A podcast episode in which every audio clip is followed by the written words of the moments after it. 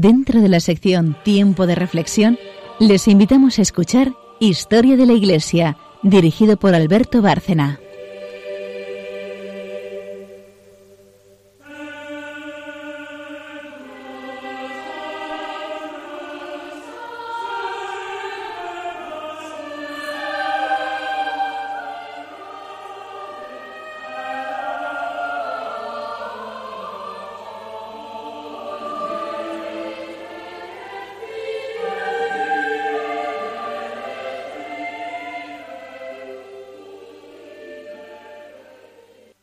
Noches, oyentes de Radio María. Aquí estamos para hacer un programa más de Historia de la Iglesia. Buenas noches, María Ornedo. Buenas noches.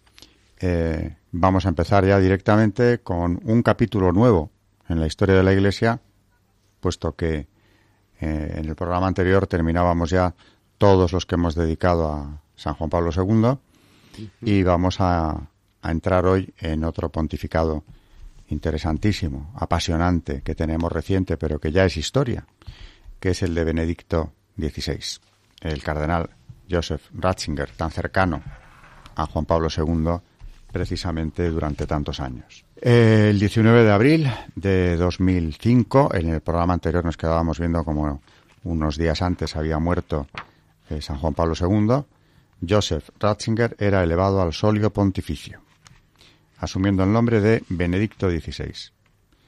Después de aquel gran papa, San Juan Pablo II, los cardenales me han elegido. Simple y humilde trabajador en la viña del Señor, fueron sus palabras. En su primera homilía, bueno, antes de su primera homilía, que nos va a llevar muy lejos, esa primera homilía de Benedicto XVI, algunos brevísimos, muy pocos datos biográficos sobre este personaje tan conocido ya mucho antes de, ser papa, pero que siempre conviene recordar. Joseph Ratzinger había nacido el 16 de abril de 1927 en Baviera. entre los años 62, 1962, 1965, en calidad de consejero teológico del arzobispo de Colonia, participó en el Concilio Vaticano II y sus intervenciones fueron destacadas. Ya hablaremos también de esa parte de, de defensa del concilio, de recuperación del verdadero espíritu conciliar en eh, el cardenal Ratzinger. Pablo VI, en 1977, le nombra arzobispo de Múnich y en el 81, por voluntad de Juan Pablo II, se convierte en prefecto de la Congregación para la Doctrina de la Fe. Ya le hemos visto aquí como prefecto de esta congregación firmando documentos importantísimos, por ejemplo, la última condena contra la masonería, desde Doctrina de la Fe es Ratzinger quien la, quien la firma, quasi tum est, muy poco después de ser publicado el Código de Derecho Canónico, y también trajimos hace poco al programa ese artículo que sobre el mismo tema, la condena a la masonería, publicó Ratzinger, siendo prefecto, en el Observatorio Romano, pues al año de aquella declaración. Presidente de la Comisión Bíblica y de la Pontificia Comisión Teológica también, en los 22 años eh, de colaboración con Juan Pablo II, su figura aparece constantemente y ya mucho antes de morir eh, su antecesor, se había iniciado un ataque contra el cardenal Ratzinger que quizá haya sido uno de los papas más sistemáticamente atacados de la historia de la Iglesia, desde antes de ser papa ya hasta el último momento. Eh, un hombre en el que lo que destacan todos los que le han conocido es su caridad, su dulzura, su timidez, ya lo habían bautizado como el cardenal Panzer, es decir, como si fuera el integrismo puro y duro, como la dureza máxima, eh, claro, como que no estaba dispuesto a transigir con nada de lo que no debía transigir, exactamente igual que su antecesor en tiempos ya, eh, muy en contra de los derechos humanos, de los principios fundamentales de la doctrina de la Iglesia, todo eso que también acarreó una campaña dura contra San Juan Pablo II había ido a más. Si ya en los 90 Juan Pablo II se presentaba como el enemigo a batir por parte de los que querían establecer ese nuevo código moral, los nuevos derechos, etcétera, en aquellas cumbres del Cairo y Pekín, eh, esos mismos habían avanzado mucho para cuando muere San Juan Pablo II y por tanto ya tenían muy localizado al enemigo. Y el enemigo, mira por dónde, es elegido papa, el que menos les podía interesar el más dispuesto a defender al hombre, a los derechos humanos auténticos, en la misma línea que había estado su santo predecesor. Yo recuerdo, esto es un testimonio muy personal, eh, en el momento de ser anunciada su elección, eh, yo estaba en casa de mi madre y es de los momentos que más me ha impresionado esta señora. Y fíjate, María, si no la conoceré, es mi madre, ¿no? La cara de agradecimiento, el recogimiento en oración, en acción de gracias a Dios, porque fuera Joseph Ratzinger. Y no habíamos hablado mucho del tema. Y ahí me quedé mirándola y dije, no sabía yo que le importara tantísimo que Ratzinger fuera el elegido. Que era un momento muy delicado de la Iglesia. Muy delicado. Y el Espíritu Santo aquí sí que fue escuchado, ¿eh? Porque asiste a los cardenales, pero ese día le escucharon, evidentemente, porque la elección era, era óptima, podríamos decir. Un profesor eh, que tuve yo en el máster de, Doctrina Social de la Iglesia, unos años después, el padre Sayés, recuerdo que nos contaba que él estaba en Roma también con una incertidumbre grande, con un gran nerviosismo, a ver quién era el elegido. Había algunos nombres preocupantes, desde luego, que podían haber sido papas y entonces, bueno, la situación hubiera sido otra, a no ser que el Espíritu Santo hubiera influido en el nuevo papa y a pesar del derrotero que llevaba alguno de ellos, hubiera cambiado luego. Pero en fin, en principio había nombres preocupantes.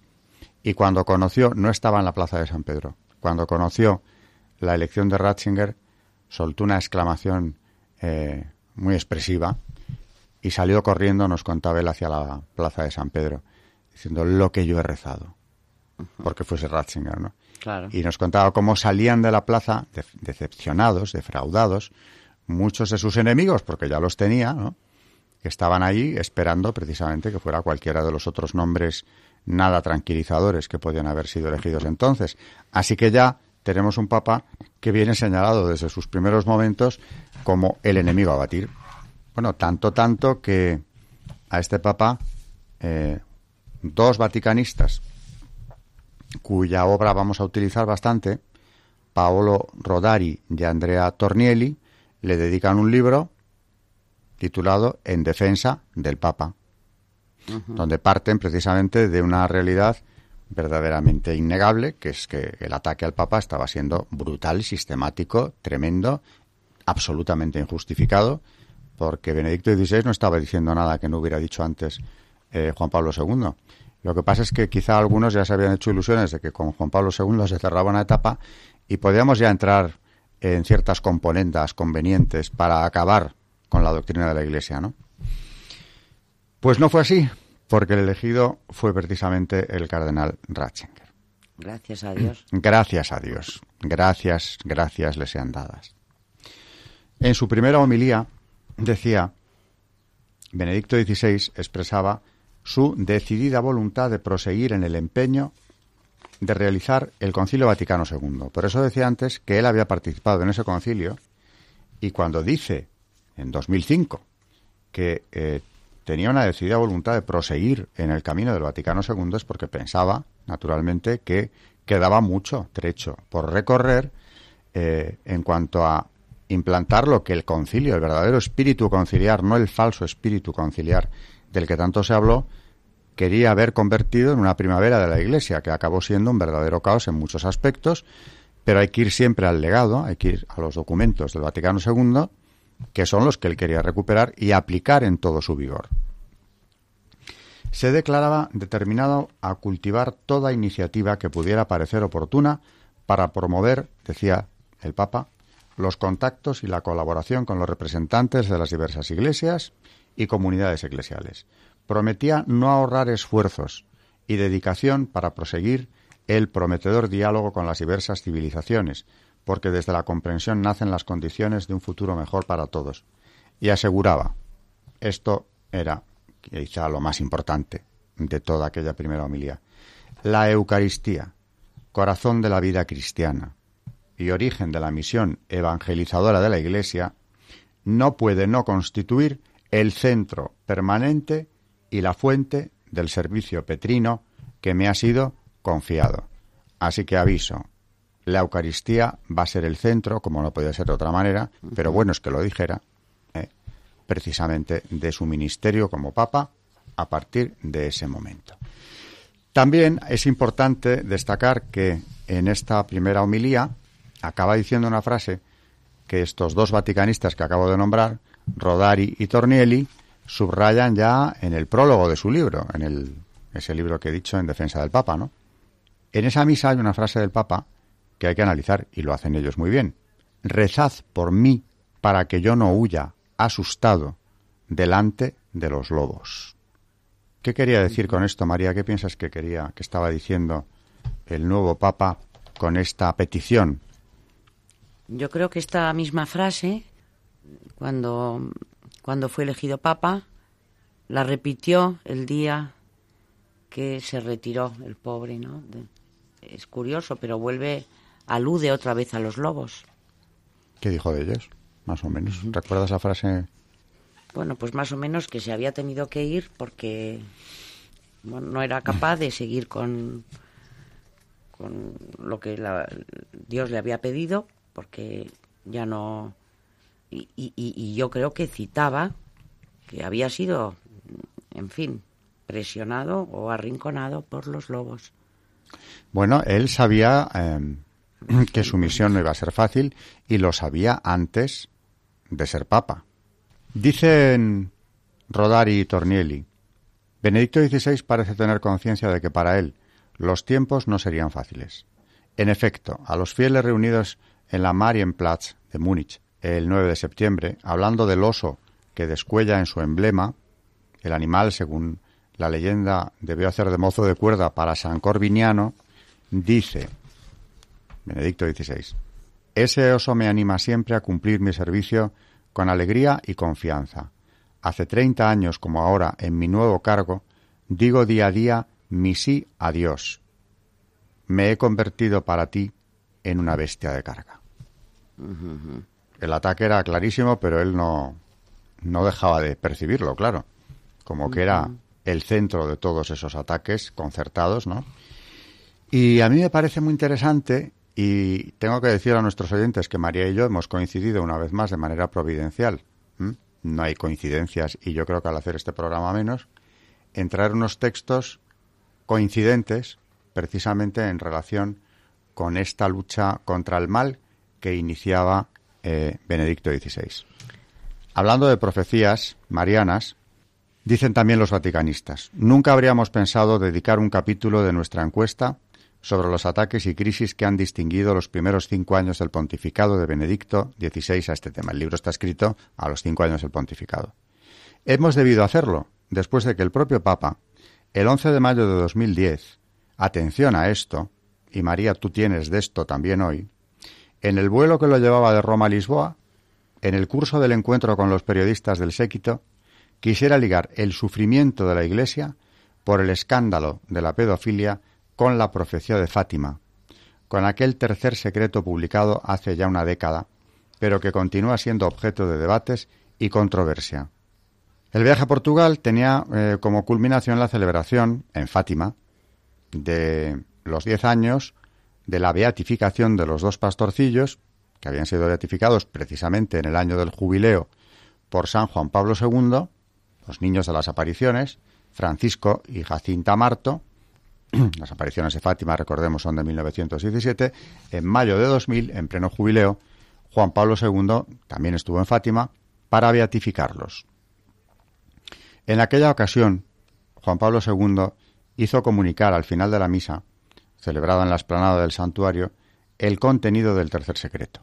Bueno, en principio esto es lo que pasó. Fue el entonces secretario de Estado, Ángelo Sodano, quien sintetizó la profecía de Fátima hablando de un obispo vestido de blanco, que cae como muerto, y ligando la visión con el atentado sufrido por Juan Pablo II el 13 de mayo del 81 en la Plaza de San Pedro, y con la lucha de la Iglesia contra los regímenes totalitarios del Este.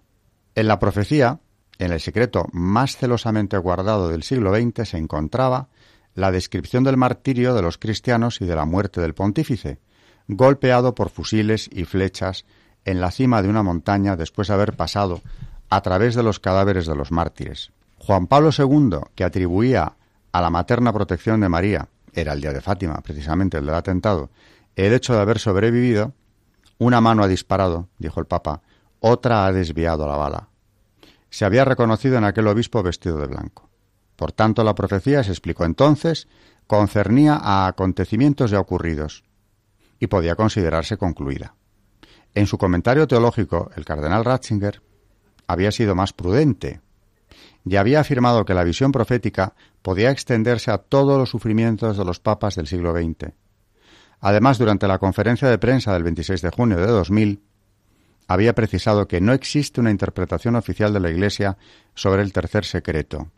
El obispo Rino Fisichella, auxiliar de Roma y asesor del ex santo oficio, en un comentario a la profecía del tercer secreto, dice que nos sea permitido pensar que no puede ser considerada cumplida, que nos sea permitido.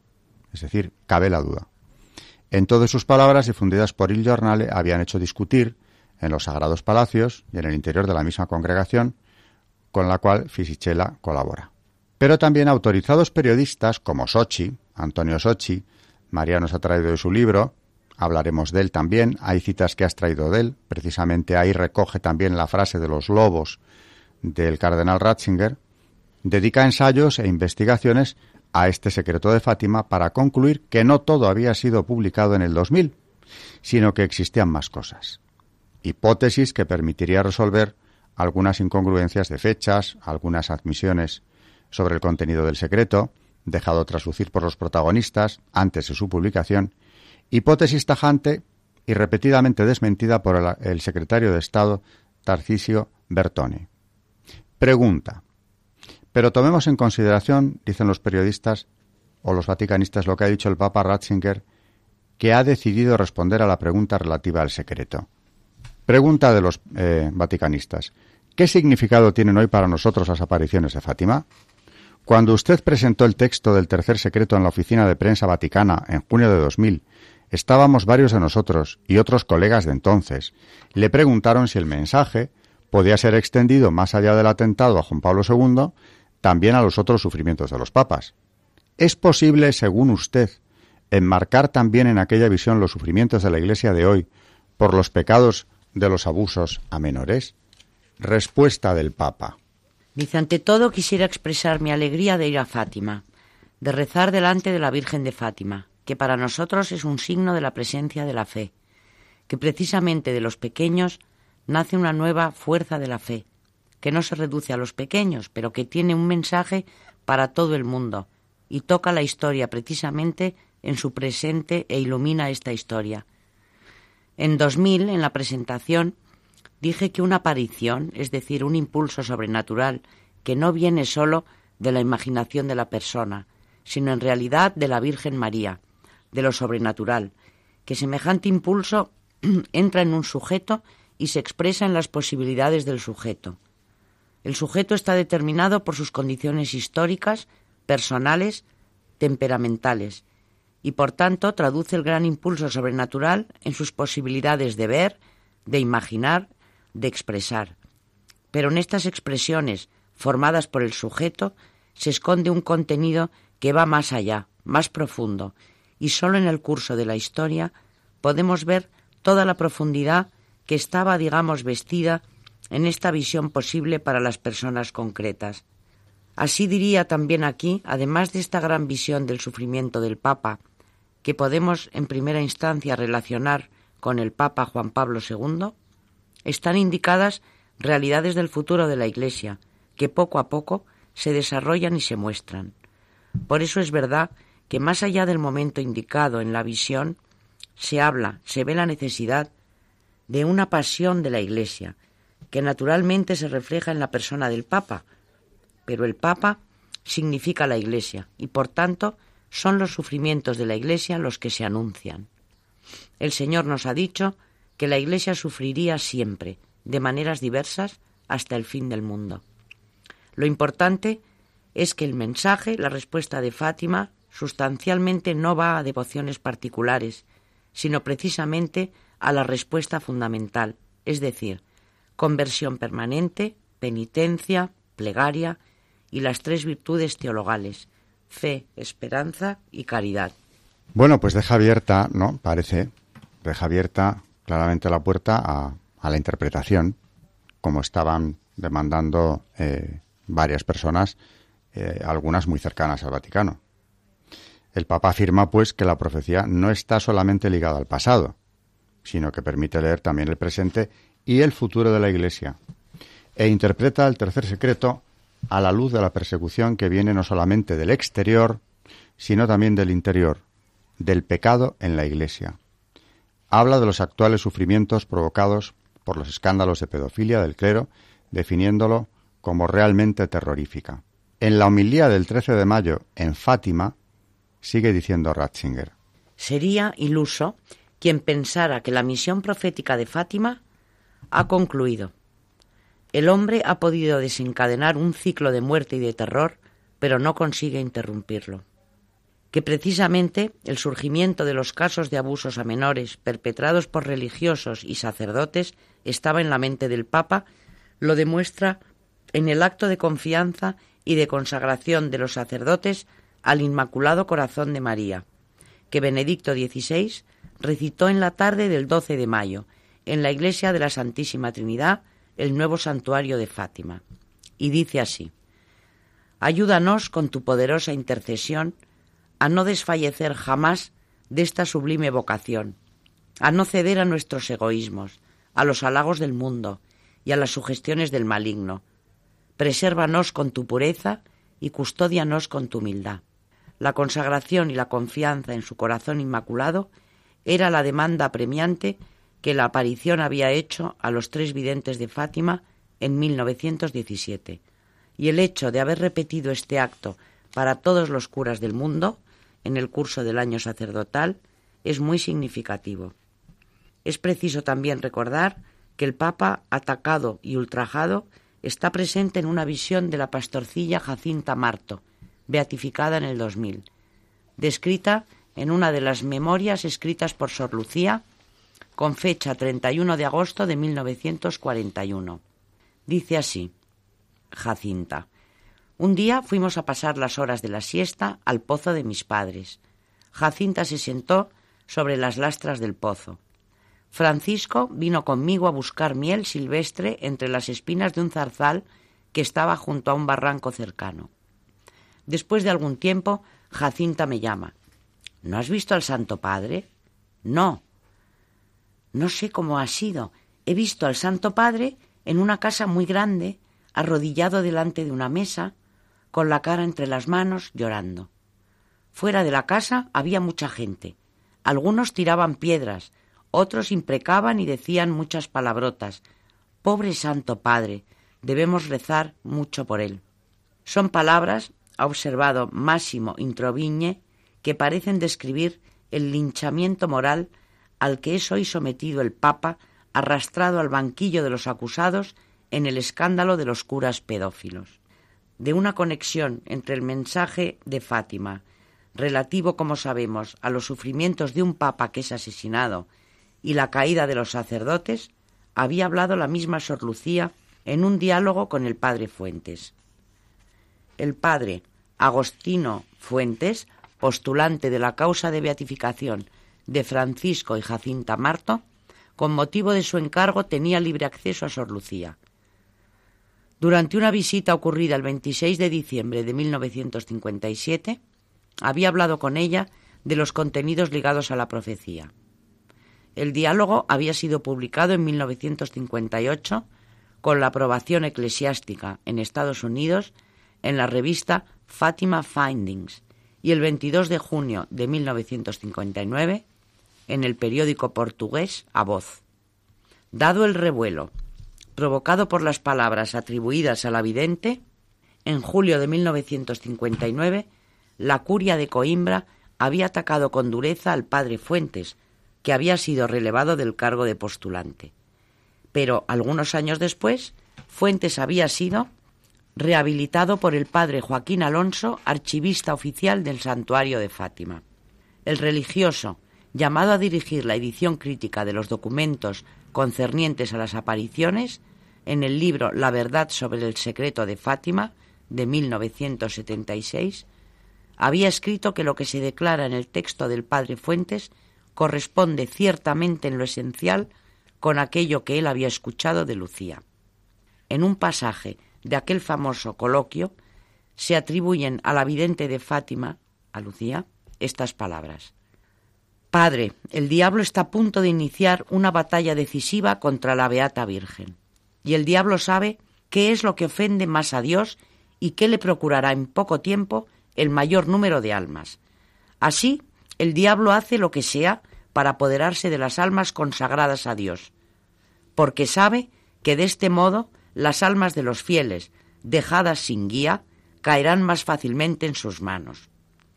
Lo que ofende sobre todo al Inmaculado Corazón de María y al corazón de Jesús es la caída de las almas de los religiosos y de los sacerdotes. El diablo sabe que por cada religioso o sacerdote que reniega de su excelsa vocación, muchas almas son arrastradas al infierno. No hay que olvidar las dramáticas palabras de Pablo VI en los años del posconcilio, cuando con valor denunció la presencia del humo de Satanás también en la Iglesia.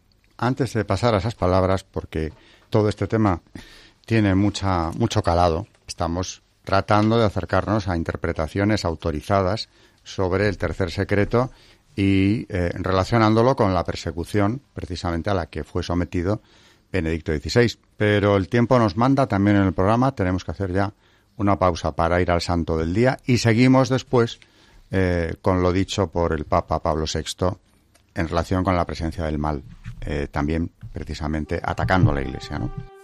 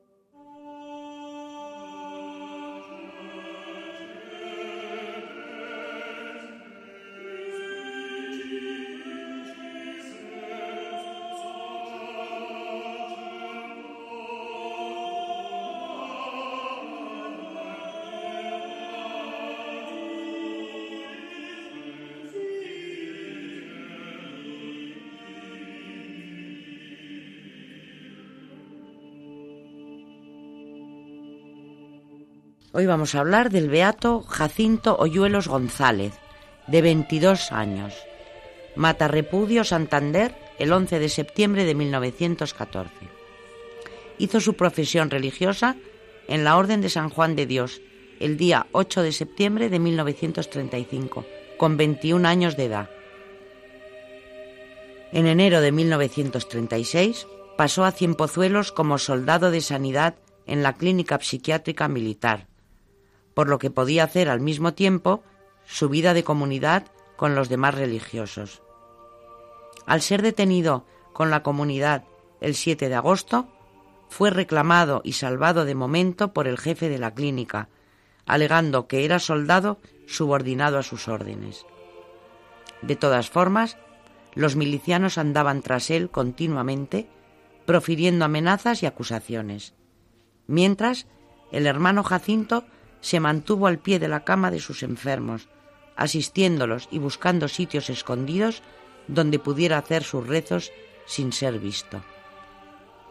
En confianza comentaba, Esta gente parece que quiere matarnos.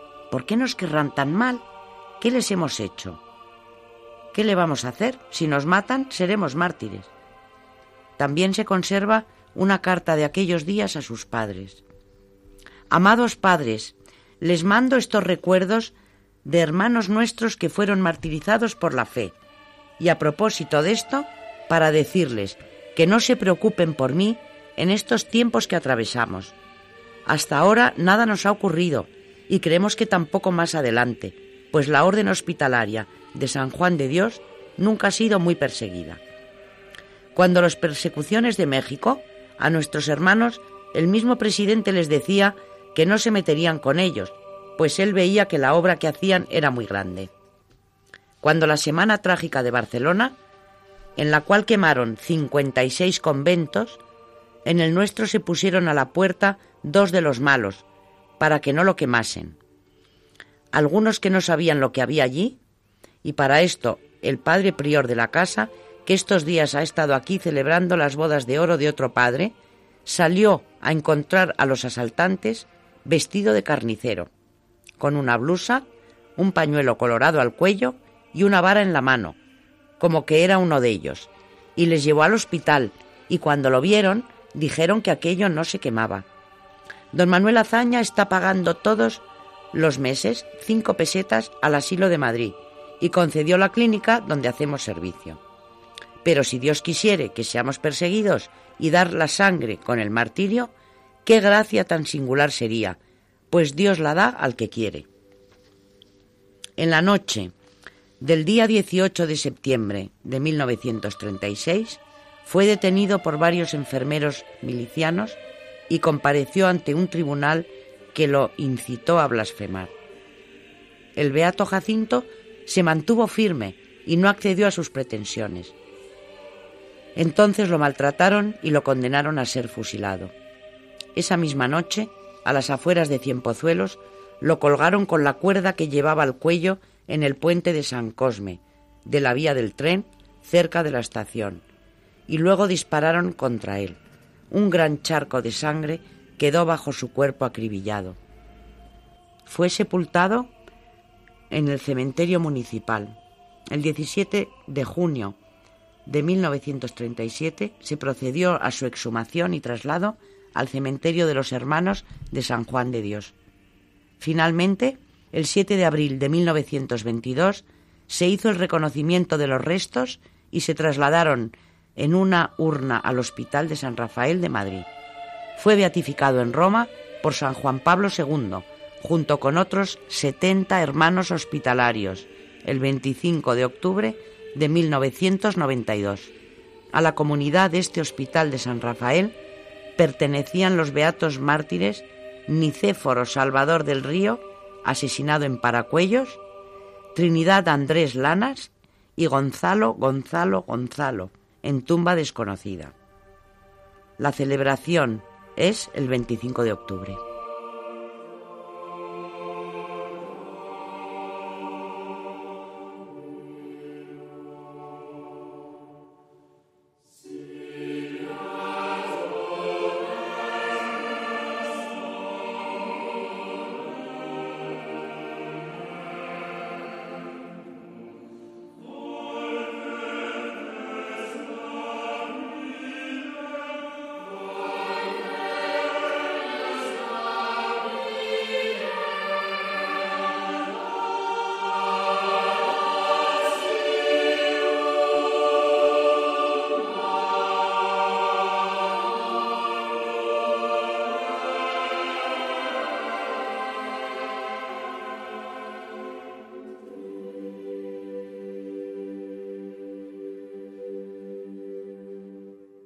Si en el programa anterior el santo era un laico, en este volvemos a tener un mártir sacerdote caracterizado como hermano de San Juan de Dios precisamente por una vida entregada a la caridad, aparte de su juventud, que era, que era grande.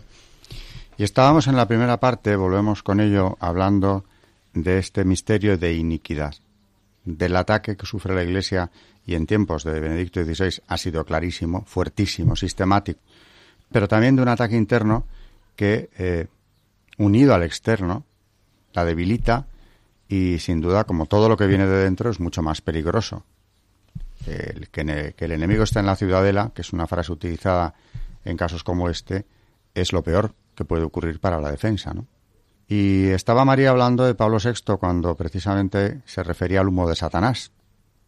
Y es que realmente, esto hay que decirlo con exactitud, esta frase la habrán oído muchos de nuestros oyentes y realmente eh, se corresponde a una humilía del Santo Padre en la fiesta de los santos Pedro y Pablo, 29 de junio de 1972, refiriéndose precisamente a la situación de la Iglesia. Y esto lo dice, eh, denuncia la presencia de Satanás en un momento en el que el demonio por aquellos años parecía ya reducido como a un mito de la oscura Edad Media, una especie de imagen del mal, una abstracción, cuando es un ser personal actuante y desde luego bien concreto. Decía Pablo VI en aquella, en aquella ocasión, junio del 72. Decía tener la sensación de que por alguna rendija ha entrado el humo de Satanás en el templo de Dios. Existe la duda, seguía diciendo, la incertidumbre, la problemática, la inquietud, la insatisfacción, la confrontación. No hay confianza en la Iglesia. Ha entrado la duda en nuestras conciencias y ha entrado por las ventanas que debían estar abiertas a la luz. También en la Iglesia reina este estado de incertidumbre. Se creía que después del concilio vendría una jornada de sol para la historia de la Iglesia. Ha venido, en cambio, una jornada de nubes, de tempestad, de tinieblas, de búsqueda, de incertidumbre. Creemos en algo preternatural venido al mundo, el diablo, precisamente a turbar, a sofocar los frutos del concilio ecuménico e a impedir a la Iglesia que prorrumpiese en el himno de la alegría de haber recuperado plenamente la conciencia de sí misma. Ese mismo año, en noviembre, el 15 de noviembre, Pablo VI, en la audiencia general, dedica al asunto todo el discurso titulado Libéranos del mal. ¿Cuáles son las mayores necesidades de la Iglesia, decía el Papa, que no os asombre como simplista o incluso como supersticiosa e irreal nuestra respuesta. Una de las mayores necesidades es la defensa de ese mal que llamamos el demonio.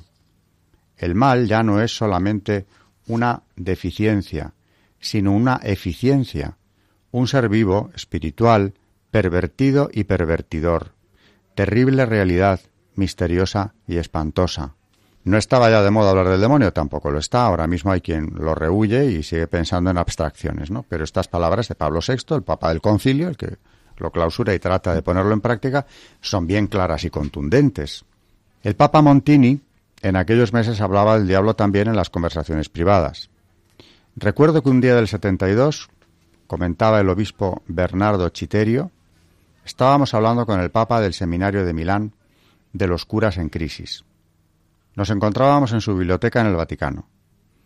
En un momento dado Pablo VI me aferró de pronto el antebrazo derecho y lo apretó con fuerza. Se quedó en silencio durante un momento, que a mí me pareció un siglo. El Papa miraba fijo hacia adelante mientras seguía apretándome el brazo. Al final dijo Sí, Satanás existe. Satanás actúa. No es posible llegar a tanta maldad sin el influjo de una fuerza preternatural que asedia al hombre y lo echa a perder. Se quedó en silencio, sigue diciendo el obispo, todavía un instante. Luego añadió, pero nosotros no debemos temer. Cristo nos ha asegurado que ha vencido al mundo y nosotros debemos tener confianza. Al final, por supuesto, esta esperanza, esta victoria de Cristo es la certidumbre de todos los cristianos. Aunque, como me decía una señora hace poco, después de una conferencia, sí, pero ¿y las almas que se lleva? Sobre todo en ciertos periodos de la historia donde el ataque es más fuerte y la defensa menor.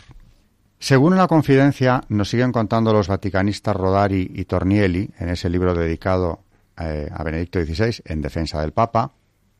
Según una confidencia, digo, hecha por el secretario del pontífice, el padre Pasquale Macchi, al padre Ettore Malnati, Pablo VI, al hablar del humo de Satanás, quería aludir a los sacerdotes que se oponían a la Iglesia, que no son fieles a su identidad, que no viven su celibato y más en general a la desobediencia en relación con el magisterio.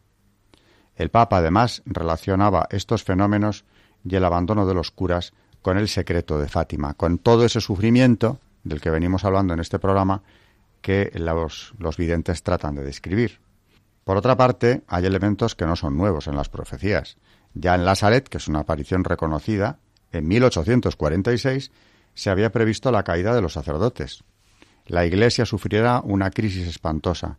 Se verá la abominación en los santos lugares. No vamos a seguir por el camino de las relaciones particulares, pero de todas las maneras, volviendo, eh, volviendo al tema de Fátima, o volviendo al tema concretamente de San Juan Pablo II, no hay que olvidar que el 25 de marzo de 2005, una semana antes de la muerte de Juan Pablo II, que comentábamos en el programa anterior, repito, 25 de marzo de 2005, el entonces cardenal Ratzinger, en el comentario a la novena estación del tradicional Via Crucis en el Coliseo, había escrito palabras del cardenal que, sin saberlo claro, estaba a punto de convertirse en papa. ¿Qué puede decirnos la tercera caída de Jesús bajo el peso de la cruz? Quizá nos haga pensar en la caída del hombre en general, en el alejamiento de muchos de Cristo, en la deriva de un secularismo sin Dios.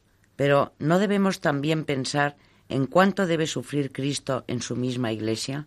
¿En cuántas veces se abusa del santo sacramento de su presencia?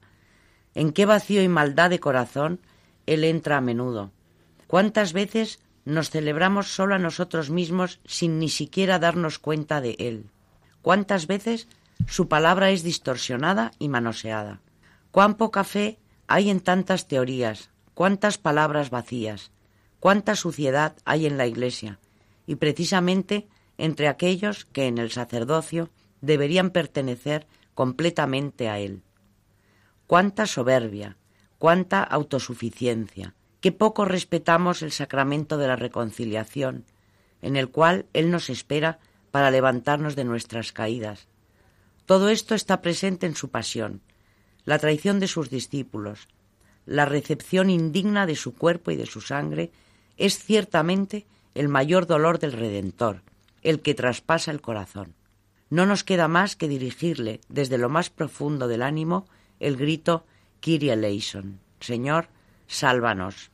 Mateo 8:25. Esta cita que acabas de traer, este, que son palabras literales del futuro Papa, estaba a punto de serlo, ¿no?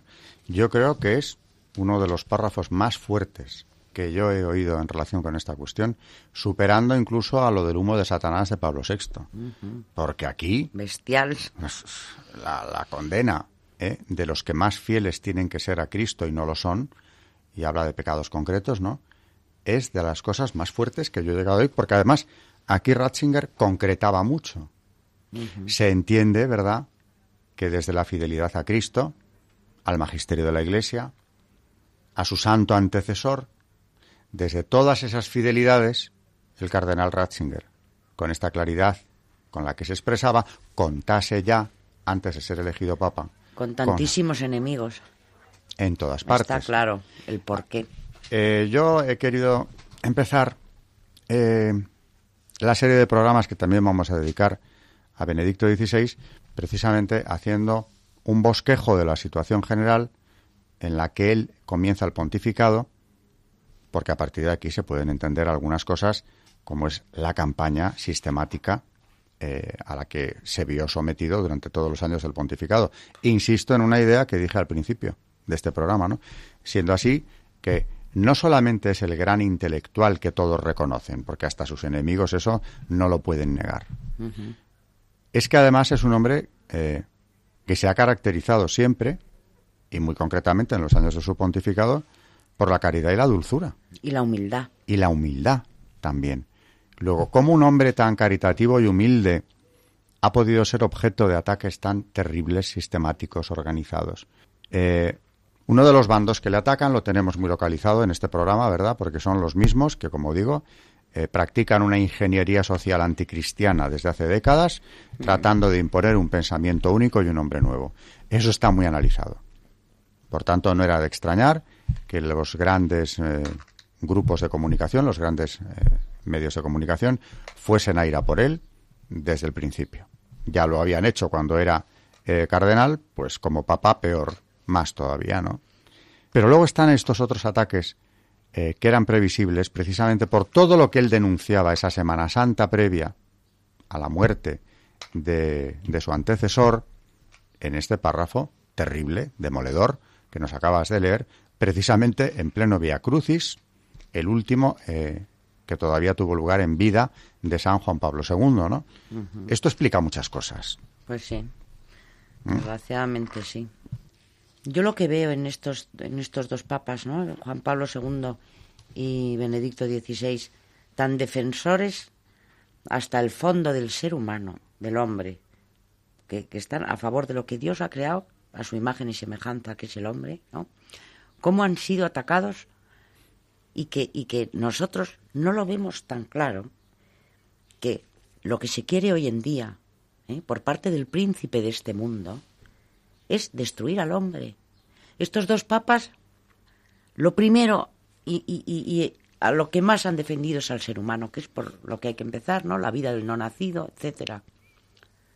Por eso son tan atacados, ¿no? Porque ya sabemos, y en estos párrafos que estamos hoy eh, leyendo a nuestros oyentes, lo vemos claramente, ¿no? El príncipe de este mundo lo que quiere es destruir al hombre. Odia al hombre, a todo el género humano. Y el hombre es tan inocente y tan, yo creo que tan poco inteligente, que se deja aconsejar por el maligno, ¿no? Y de ahí el aborto, el, el ataque a la familia, el ataque al ser humano en definitiva, ¿no? que es lo que Dios ha creado con tantísimo amor y, a su imagen y semejanza, ¿no? Estos dos papas han dejado la vida. Bueno, Benedicto XVI todavía está vivo, pero... Pero tuvo que afrontar situaciones terriblemente duras, ¿eh? Yo no sé cuánta vida le queda al pobre, porque yo creo que ha entregado su vida también, en otro estilo, pero también ha entregado su vida. Sabe Dios en sus designios, pero la labor que está haciendo solamente en esa vida de oración eh, que lleva practicando desde que renunció al pontificado, estoy seguro de que está siendo un pararrayos para nosotros importante. Yo he oído, no lo sé. Dicen que él tuvo una revelación en la cual la Virgen le dijo que, que bueno, que se dedicara a la oración porque lo necesitaba rezando y que por eso él abandonó ¿no? la, el hacer la voluntad de Dios y seguir estando como estuviera en su cargo como, como papa, ¿no? Él dice que la Virgen le dijo que, bueno, yo lo he oído, no lo sé, esto no, es una cosa que, que me han contado, aunque sea de buena tinta, pero me lo han contado al fin y al cabo. No está demostrado, ¿no? Pero que en esta aparición la Virgen le dijo, te necesito rezando y que por eso salió del pontificado y que no le necesitaba ya como papa, sino como un monje oración. ¿Mm? Contemplativo. Exacto. No, no es de extrañar. Pero claro, es que el ataque eh, contra el hombre está siendo más fuerte quizá que nunca, porque además yo insisto siempre que tengo ocasión de hablar en público de estos temas, de que hemos entrado ya, y iremos a más probablemente, en un sistema totalitario, en el que la esfera privada del hombre ha sido invadida, está siendo invadida claramente, eh, con leyes incluso antinatura, totalmente contra la naturaleza. Contra el hombre. Contra el hombre, contra la razón, contra Dios. Y claro, en ese ataque tan organizado, el único baluarte, el último baluarte, también lo repito siempre, es la Iglesia. En Occidente, concretamente, ya no queda ninguna otra fuerza dispuesta a defender al hombre con la contundencia que es necesaria. No hay más. En esta carta que Alberto se ha referido a ella, en la primera misa de Benedicto XVI, y casualmente nos hemos fijado los dos en el mismo párrafo, dice así, dice, una de las características fundamentales del pastor debe ser amar a los hombres que le han sido confiados, tal como ama a Cristo, y a cuyo servicio está. Apacienta mis ovejas, dice Cristo a Pedro, y también a mí en este momento. Apacentar quiere decir amar, y amar quiere decir también estar dispuestos a sufrir. Amar significa dar el verdadero bien a las ovejas, el alimento de la verdad de Dios, de la palabra de Dios, el alimento de su presencia, que Él nos da en el Santísimo Sacramento. Queridos amigos, en este momento solo puedo decir, rogad por mí para que aprenda a amar cada vez más al Señor. Rogad por mí, para que aprenda a querer cada vez más a su rebaño, a vosotros, a la Santa Iglesia, a cada uno de vosotros, tanto personal como comunitariamente. rogad por mí para que por miedo no huya ante los lobos. Sabía que los lobos le estaban esperando. Y la frase tiene resonancias evangélicas. Os envío como corderos en medio de lobos.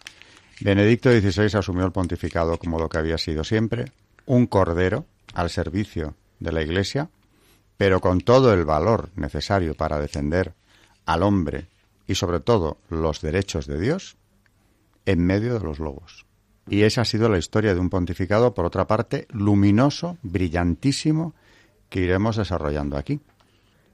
Yo creo que ya en el próximo programa eh, aludiremos, empezaremos con las encíclicas, Dios es amor, que es su primera encíclica, y bueno, y todas las demás, y todo lo que nos queda por hablar de Las, los libros de este dedicados Santo Padre. a Jesús, en la infancia, en fin, toda la vida de Jesús, y toda esa, eh, toda esa doctrina que nos ha dejado también magnífica, eh, que es el referente que tenemos que tener, que tenemos realmente, ¿no?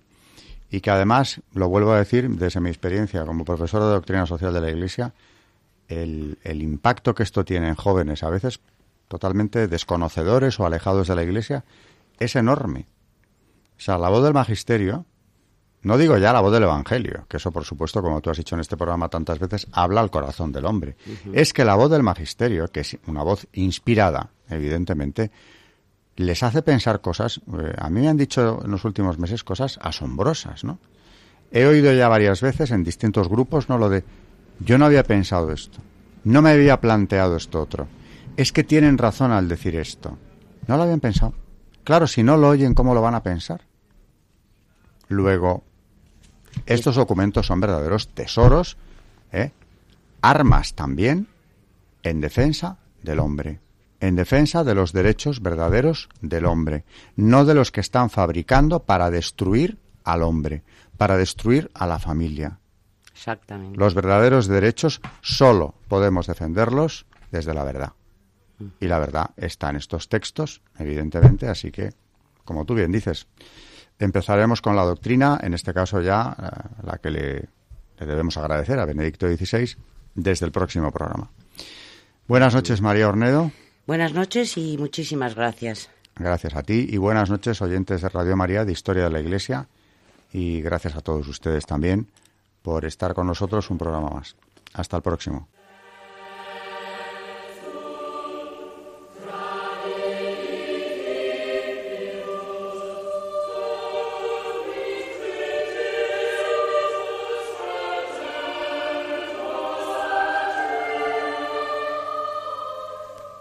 Y así finaliza en Radio María Historia de la Iglesia, dirigido por Alberto Bárcena.